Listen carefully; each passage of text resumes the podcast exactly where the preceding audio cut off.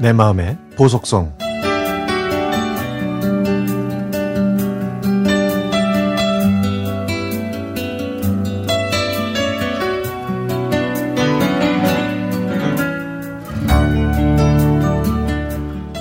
저는 1980년대 초반에 군대에 갔습니다. 매일 반복되는 훈련 속에서 시간은 더디게 흘러가는 것처럼 느껴졌죠.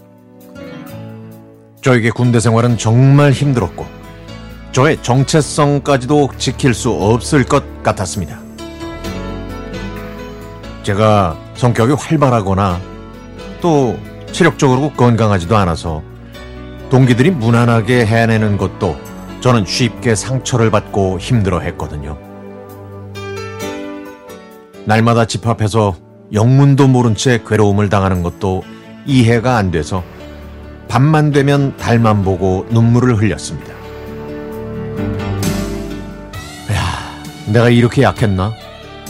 이대로 무너지고 마는 건가?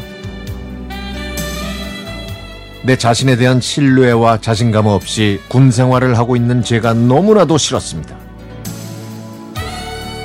사회에서도 학교에서도 착실하지 못했던 제가 군대에서까지 이렇게 패배자로 살아야 하나 싶어 모든 걸 포기하고 싶었습니다. 동기들은 군 생활에 잘 적응하는데 저는 도무지 자신이 없고 무기력하고 사람들하고 대화도 하고 싶지 않았습니다.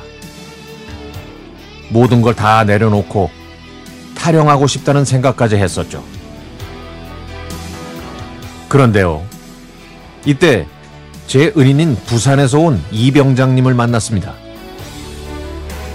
많은 사병들이 있는 곳에서 한 사람한테만 관심을 갖는 건 힘든 일인데 이 병장님은 방황하던 저를 다독였고 귀대 시간에 늦었을 때는 먼 길까지 택시를 타고 와서 저를 데려가기도 했습니다.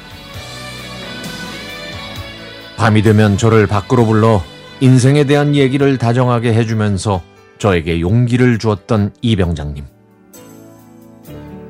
제가 휴가 가는 날에는 제 구두와 군복을 손수 준비해 주었고 귀대 시간에 늦지 말라고 꼭 일러준 이 병장님의 배려와 따뜻한 마음은 제가 군대 생활을 무사히 마칠 수 있게 해준 버팀목이었습니다.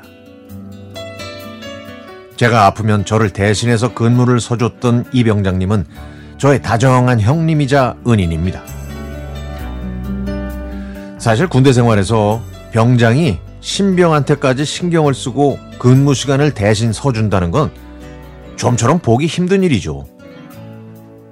약골인 제가 산악행군을 하다가 지쳐서 쓰러지면 제 어깨를 부축하고 물품을 손수 챙기고 그렇게 두 배의 고통을 겪으면서도 저를 다독여준 이병장님.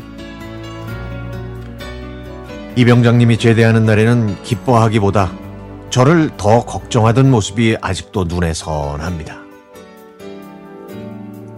이 병장님, 정말 다시 한번 만나고 싶습니다. 세상을 두려워하지 말라고 이 혹독한 세상에서 지면 안 된다 라고 했던 그 말씀이 지금도 제가 용기 있게 살아가는 밑거름이 되었습니다.